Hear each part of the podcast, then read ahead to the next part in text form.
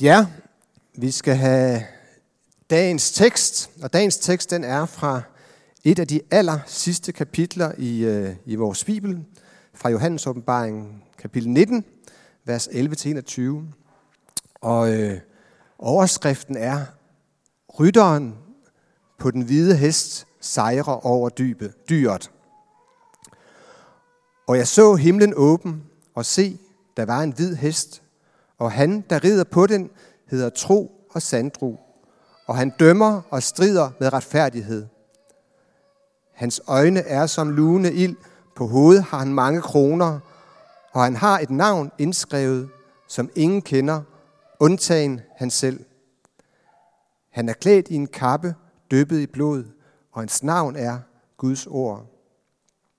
Herrerne i himlen fulgte ham på hvide heste og var klædt i lysende, rene lindeklæder.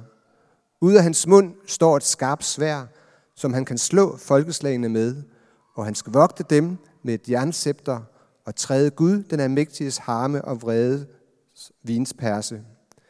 På sin kappe og på sin hofte har han et navn skrevet, kongernes konge og herrenes herre. Og jeg så en engel stå i solen. Den råbte med høj røst til alle de fugle, der flyver midt oppe under himlen.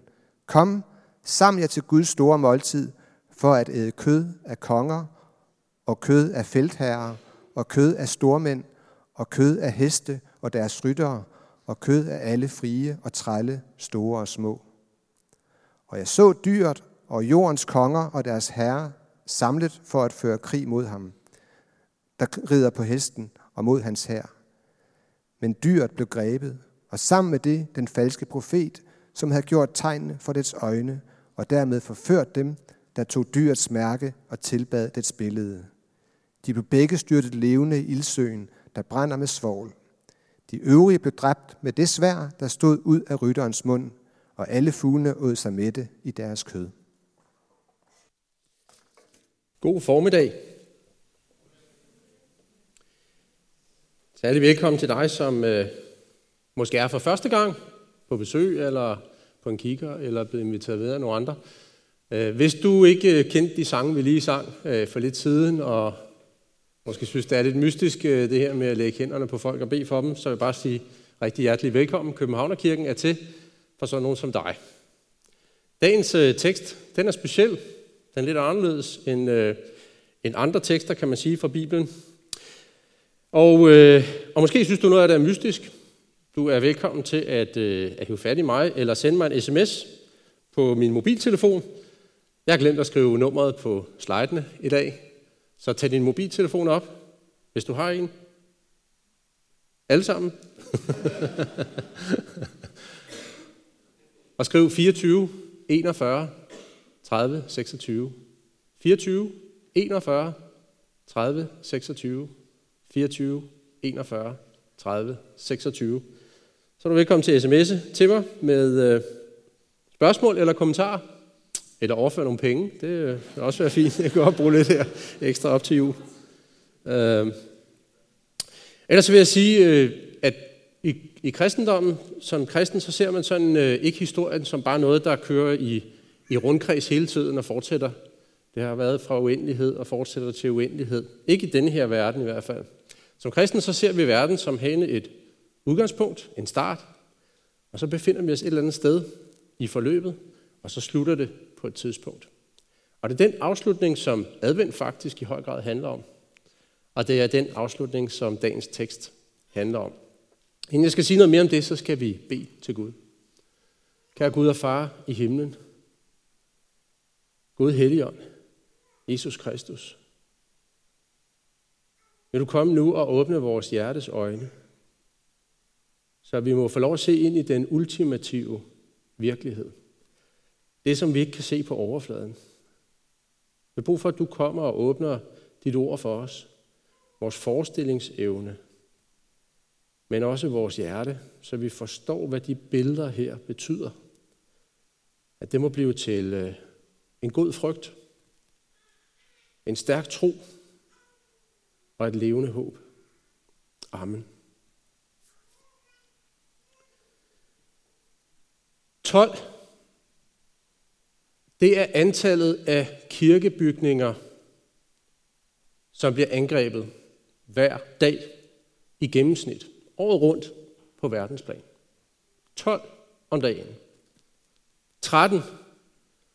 Det er antallet af kristne, der bliver dræbt for deres tro hver dag. Sidste år blev 761 kristne brødre og søstre dræbt for deres tro. 309 millioner, sådan cirka, det er antallet af kristne verden over, som lever under enten hård eller ekstrem forfølgelse. Og hvis du lægger 31 millioner til, så får du det samlede antal af kristne, der lever under en eller anden form for forfølgelse der, hvor de bor. 340. Det betyder, at et, en ud af otte kristne i verden lever under forfølgelse. Og jeg ved godt, at de her tal det er udarbejdet af noget, der hedder Open Doors, eller Åbne Døre, som er en kristen interesseorganisation, men de arbejder på en måde, som er så seriøs, at de bliver citeret af alverdens medier. Også medier, som ikke har noget som helst med kirke eller kristendom at gøre. Lige fra The Guardian til Forbes Magazine. Som I kan se på kortet her, som de også har lavet, så tegner der sig et ret, ret tydeligt billede af, hvor det er, diskriminationen og forfølgelserne finder sted. Det er især i Nordafrika og i Mellemøsten, men også i andre lande. Mellemøsten er særlig hårdt ramt, øh, som man også kan se her. For nogle år siden så øh, lavede englænderne en kommissionsundersøgelse. Det blev værksat af den tidligere udenrigsminister Jeremy Hunt. For at finde ud af, hvordan stod det til med udviklingen for kristne i Mellemøsten. Øh, for ikke så forfærdeligt mange årtier siden, så udgjorde de kristne 20 procent. Hver femte i Mellemøsten var kristen. Vi tror, de alle sammen er muslimer, men det er de altså ikke. Det var, var det især ikke. 20 procent var det dengang. Hver femte. I dag er det 4 procent. På grund af det, som kommissionen her, folk som ikke har noget skin in the game, som man siger, en gennemgribende forfølgelse, som grænser mange steder til folkedrab. Det er nogle store tal. Men det er altså fakta. Vores tids store ubekvemme sandhed er ikke, at temperaturerne stiger, og vejret bliver vildere. Det ved selv det mindste barn kun alt for godt. Vores tids ubekvemme sandhed er ikke, at kvinder eller homoseksuelle eller mørke mennesker bliver undertrykt og diskrimineret. Det er der rigtig mange, der taler om, og det er godt. Men vores tids store ubekvemme og ukendte sandhed, det er, at kristne bliver forfulgt, sat i fængsel, torteret og dræbt hver dag. Og de fleste af os, vi er skide ligeglade. Jeg synes, alt muligt andet er vigtigere. Det er nogle store tal, men bag hvert af de her tal, så er der et menneske. Ligesom dig og mig. Med håb og drømme og følelser. Med ønsker til livet. For eksempel Esther, som er en ægte person. Hun har ikke noget ønske om at blive genkendt. Hun bor i det nordlige Nigeria. Et øh, sted, hvor det er svært at være kristen. Øh, både på grund af myndighederne, men også på grund af for eksempel en bevægelse, der hedder Boko Haram, som er en islamistisk bevægelse. Boko Haram betyder, at al ikke-islamistisk viden er synd. Og det forsøger de så at få gennemtvunget med vold. Og da øh, Esther her var 17 år i 2015, så stormede Boko Haram deres landsby, fordi de vidste, at her boede der en del kristne. De slog hendes far ned og tog hende med. Hun ved ikke i dag, om hendes far overlevede, for hun har ikke set ham siden. Men de tog hende med ind til deres lejr inde i junglen, sammen med andre kristne piger, hvor de udøvede den form for behandling, som de giver de kristne piger for at få dem til at konvertere til islam, som typisk er tvangsægteskab, tvangsaborter og masser af voldtægter. Jeg har ikke talt på, hvor mange gange de voldtog mig.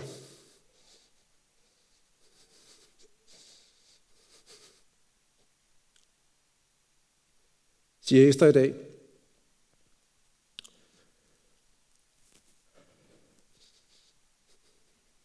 Hver gang de vendte tilbage fra et af deres angreb, voldtog de os, ydmygede os, fornedrede os.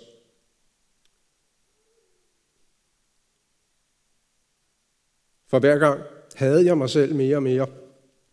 På et tidspunkt, så blev Esther gravid, og hun ved ikke, hvem faren er, af ret indlysende årsager. Og i starten kunne hun heller ikke rigtig. Hun kunne ikke forestille sig, at hun kom til at holde af den her lille pige, som hun fødte. Men hun fødte en lille pige og kaldte hende Rebekka.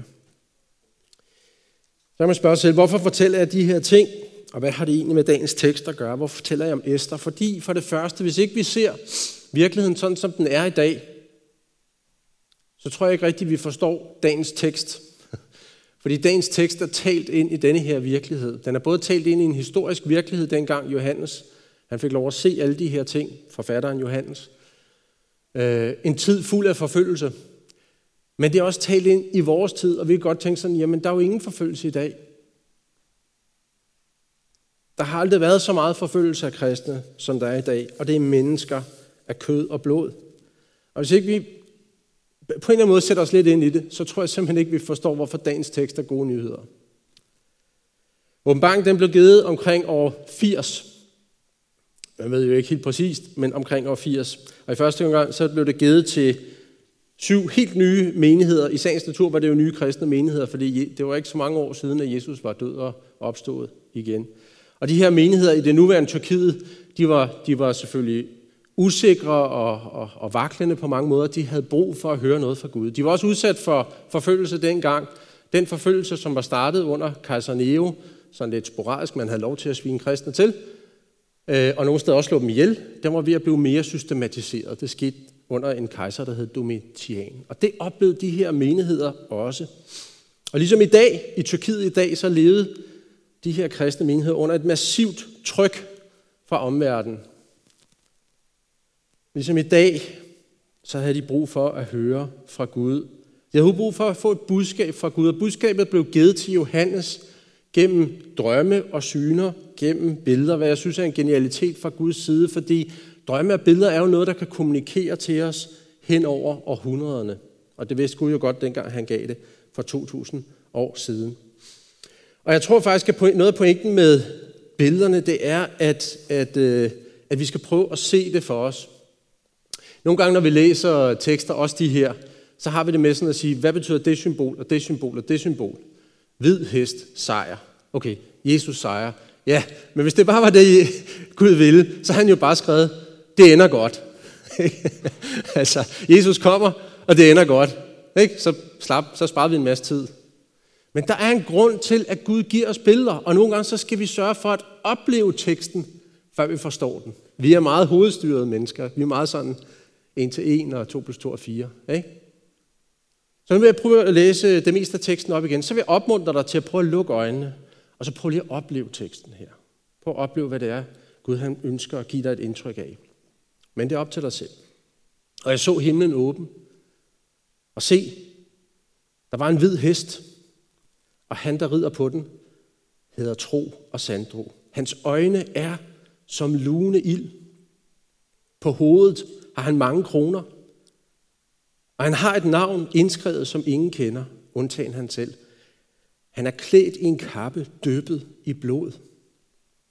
Herren i himlene fulgte ham på hvide heste og var klædt i lysende, rene linnedknæder. Ud af hans mund står et skarpt svær, som han kan slå folkeslagene med, og han skal vogte dem med et jernscepter og træde Gud, den almægtiges, harmes og vredes vinperse. På sin kappe og på sin hofte har han et navn skrevet, kongernes konge og herrenes herre. Og jeg så en engel stå i solen.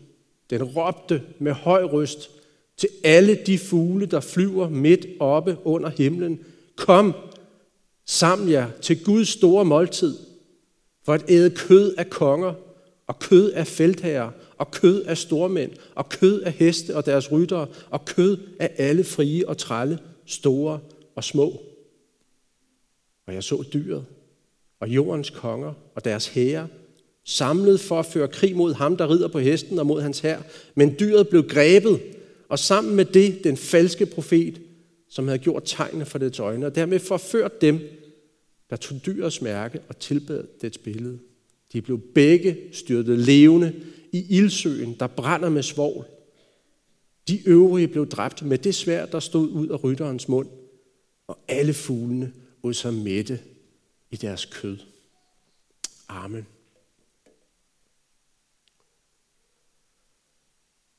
Hvordan oplever du dagens tekst?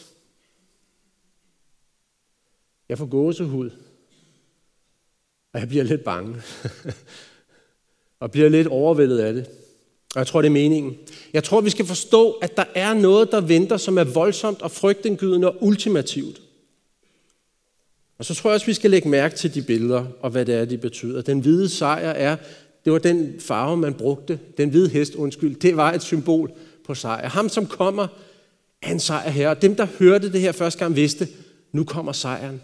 Så det kan godt være, at der skal ske noget inden, som er frygteligt, eller svært, eller hårdt, men nu kommer sejren. Det første, der siges om ham, det er, at han er tro. For et par uger siden så hørte vi om kongen, der kom første gang, og jeg talte en del om det med, at vi kan stole på Gud. Der er intet af det, som Gud har lovet, der ikke er gået i opfyldelse. Alt, hvad han har sagt, alt, hvad han har lovet, det er gået i opfyldelse. Det vigtigste, der er at sige om Jesus, det er, at han er tro. Du kan regne med ham. Du kan regne med, at han gør det, han har lovet. For han er sandro. Du kan regne med det, han har sagt. Han kan ikke lyve. Der er intet af det, han har sagt, som er løgn. Han dømmer og strider, står der her. Det er noget nyt. Første gang Jesus kom til jord, så kom han ikke til jorden for at dømme verden, men for at verden skulle frelses ved ham. Det vil sige for at alle mennesker, som hører om ham og som ønsker at tro på ham, kan få lov til at blive reddet. Han kom ikke for at dræbe og ødelægge, men han kom for at helbrede, trøste, opleve. Men sådan bliver det ikke, når han vender tilbage. Ikke i første omgang. Efter at have givet menneskeheden, efter at have givet os tusinder af års mulighed for at vende sig til ham, så siger han, nu er det slut. Nu kommer dommen. Der er rigtig mange i dag, som siger, hvordan kan Gud tillade, at der er så meget ondskab i verden? Det, som Guds ord siger, det er, den eneste grund til, at det stadig får lov at foregå, er, at Gud har en kærlighed selv til bødler. Gud har en kærlighed til mennesker. Gud ønsker stadigvæk at give alle mennesker en mulighed for at vende sig til ham. Men hvis du vil vide, hvad Gud mener om ondskab og forfølgelse og voldtægt, så skal du læse den her tekst. Her kan du se, hvad Gud mener om det. Og her kan du se, hvad han har tænkt sig at gøre ved det. Kristendom er ikke et Disney-eventyr. Alle bliver ikke venner til sidst. Der er ikke gode forklaringer på alt. Der er nogen, som er onde og som gør ondt. Og en dag, så kommer de til at møde dommen. Og det er godt. Det er sådan. Der er en voldsom konflikt i denne her verden. Vi er, lever her i Danmark, og vi er, vi er gode til at finde kompromis og konsensus, og det er der på mange måder rigtig godt at sige om. Men nede under overfladen, selv i Danmark, der har sig kampen mellem godt og ondt, mellem lys og mørke, mellem løgn og sandhed. Og vi mærker det også i vores liv, på den ene og den anden måde. Svigt, utroskab, vold, psykisk, fysisk, når dommen kommer, hvem skal så stå for den? Jeg tror mange af os, vi kunne egentlig godt tænke os lige at få en, en plads ved det bord der, fordi der er nogen, der ligesom skal have lidt payback. Men den dag, siger Gud, der er der kun én, der kan stå for den dom. Det er ham, der har øjne som lugende ild, og derfor ser alt. Det er ham, som har kærlighed både til offeren og, og til bødlen ind til et vist punkt. Den eneste, som er kompetent. Han, som har al magten, som har mange kroner på sit hoved. Hvad er hans våben? Først og fremmest et svær, der står ud af munden på ham. Hans ord. Sandheden. Det er sandheden om mennesker. Det er sandheden, der kommer frem. Der er ikke noget med, at vi skal opdægte nogen forbrydelser eller overtrædelser, som ikke er der. Det er sandheden, der kommer for at dømme os. Han kommer ikke. Jesus kom første gang som et lille spædbarn. Der lå i en krybbe, der kunne bløde, der kunne øh, gøre i bukserne, og der skulle passes på. Anden gang, så kommer han ikke i bløde gevanter, som det der med, ligner lidt en fredselskende hippie, sådan som han er blevet malet op gennem tiden. Han kommer som en rocker fra Nordvest. Han har sit navn tatoveret på hoften, eller låret, kan det også oversættes. Kongernes konger, herrenes ære. Han kom for at træde Guds vredes vin, vinpærs. Det vil sige, Hver eneste overtrædelse, hver eneste voldtægt, hver eneste krænkelse, den er kommet ned i en vinperse. Gud har ikke overset noget som helst. Venner, og en dag, så er der payback. Gud er, er utrolig kærlig. Han er utrolig langmodig og tålmodig, men han er ikke til at spøge med. Gud har set Esther og Rebekka. Han har set de tre Bonhoeffer og Stefanus og alle de millioner af kristne martyrer op gennem tiden. Og han er ikke ligeglad. Han er rasende. Som enhver god far er rasende, når man ser sit elskede barn blive pint og plaget af andre. Og en dag, så skal den kærlighed, han har til forfølgerne, til Boko Haram og til alle de andre, som holder hans vrede tilbage, den skal blive overdøvet af hans kærlighed til sine børn. Og det bliver ikke et t-selskab. Mange gange så bliver Guds rige sammenlignet med et måltid, et dejligt måltid, et festmåltid, som vi alle sammen i dag er input til, hvor, øh, hvor, hvor der skal være, alle skal være velkommen. Det er gratis. Det er overdådigt. Jesus selv går til hånden.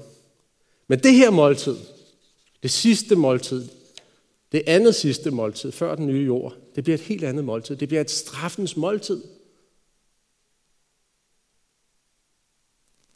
Sådan er Gud også. Sådan er Jesus også. Og sejren bliver total. Jeg ved ikke, om hvad for nogle billeder I øh, fik, da I så den. Nu har jeg læst teksten mange gange, men jeg, jeg får sådan en flashback nogle gange til min barndoms tegneserie fra middelalderen, hvor efter sejren, så ligger de døde ud over øh, sletten, og så kommer fuglen og spiser af dem. Det er sådan set lige præcis det, der er meningen. Den her sejr bliver total. Efter det her måltid, så er der ingen ondskab tilbage. Ingen ondskab tilbage. Og det er godt. Det er vigtigt, vi ser det. Det er vigtigt, vi ser Jesus sådan, som han også er i dag. Det, det gør ikke noget, at vi stadigvæk tænker på et lille barn i krybben, og vi ser Jesus med børn på skødet, og Jesus, der helbreder, og Jesus, der græder, og Jesus, der er på mange måder et, et så vindende væsen, som man bliver trukket til ham som en magnet. Men sådan her viser Jesus sig altså, for Johannes og for os også, som en frygtelig general. Altså frygtindgydende.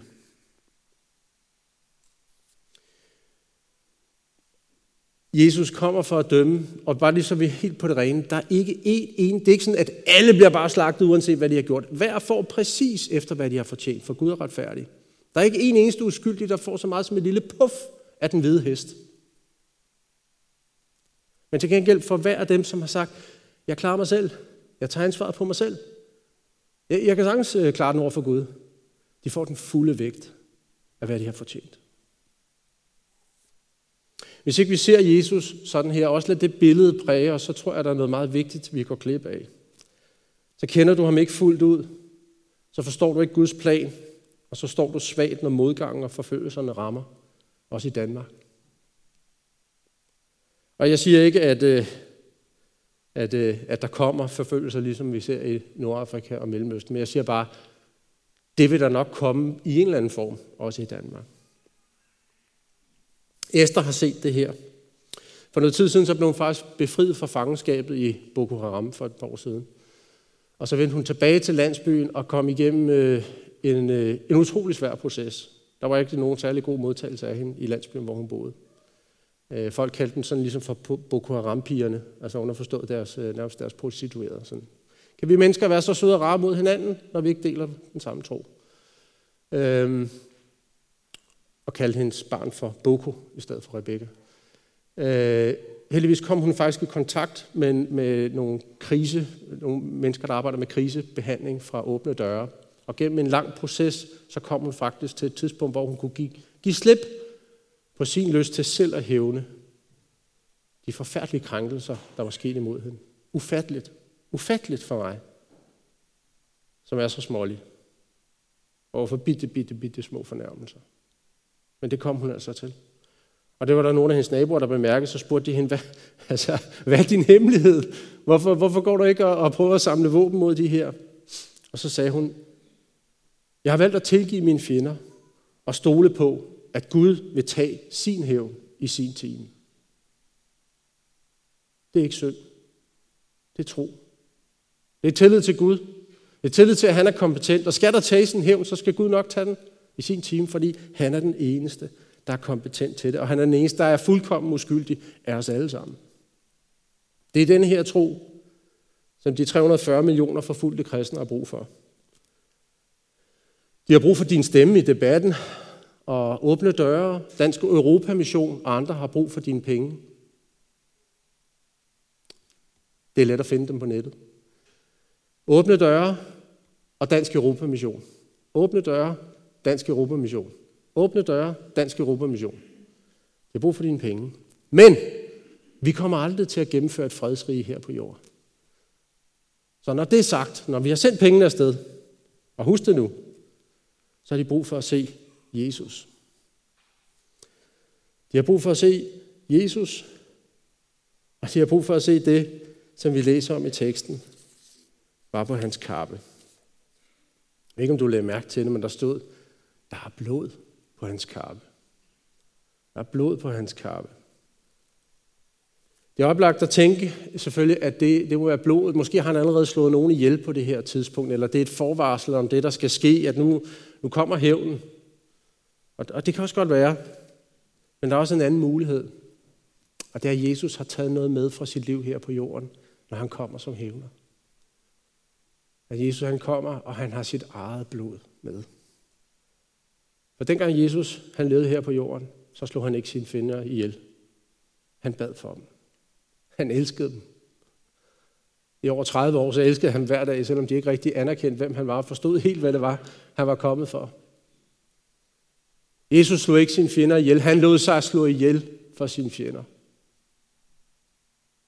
Han blødte på korset for sine fjender og drog sit sidste suk for sine fjender. Faktisk gik han ind under hele vægten af den dom, jeg har talt om her, og mere til på korset for sine fjender.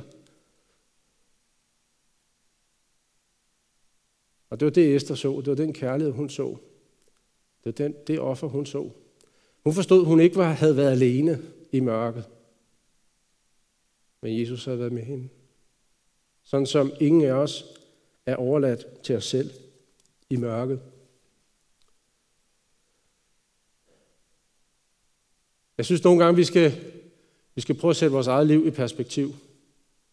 Vi piver og små ting. Vi piver simpelthen i Danmark. Prøv lige at sætte tingene i perspektiv. Men når det er sagt, så ved jeg også, at der er nogle af jer, nogle af os, os alle sammen i perioder af vores liv, som kæmper i mørket. Er det forfølgelse? Jeg tror, Satan han ønsker at pine og plage kristne, uanset hvad. Og jeg tror, du gerne må have lov til også at se det her som en prøvelse, hvor Jesus selv står med dig. Du har brug for at se, at du ikke er alene i mørket. Der er intet mørke, du kan opleve, som Jesus ikke har været i. Og han er der fuld af selvopoffrende kærlighed. Og en dag så kommer han. Skal det være slut? Skal al mørke udslettes for lyset? Skal al ondskab fjernes? Så kommer han med sit fredsrige. Det er det, vi venter på. Hele vores, vores liv er ikke advendt fire uger i december. Hele vores liv, det er advendt. Vi venter. Vi venter på ham. Lad os bede sammen. Kære Gud og far i himlen, kære Jesus Kristus, tak for den du er, den du var, og den du kommer som. Tak for, at vi ikke er overladt til os selv. Tak for, at du er med os og med Esther og Rebekka og alle de millioner af kristne, som, som virker forladt og glemt af os, fordi vi går mere op i, om benzinen stiger, eller jeg ikke får det til jul, jeg godt kunne tænke mig, eller hvad det nu kan være.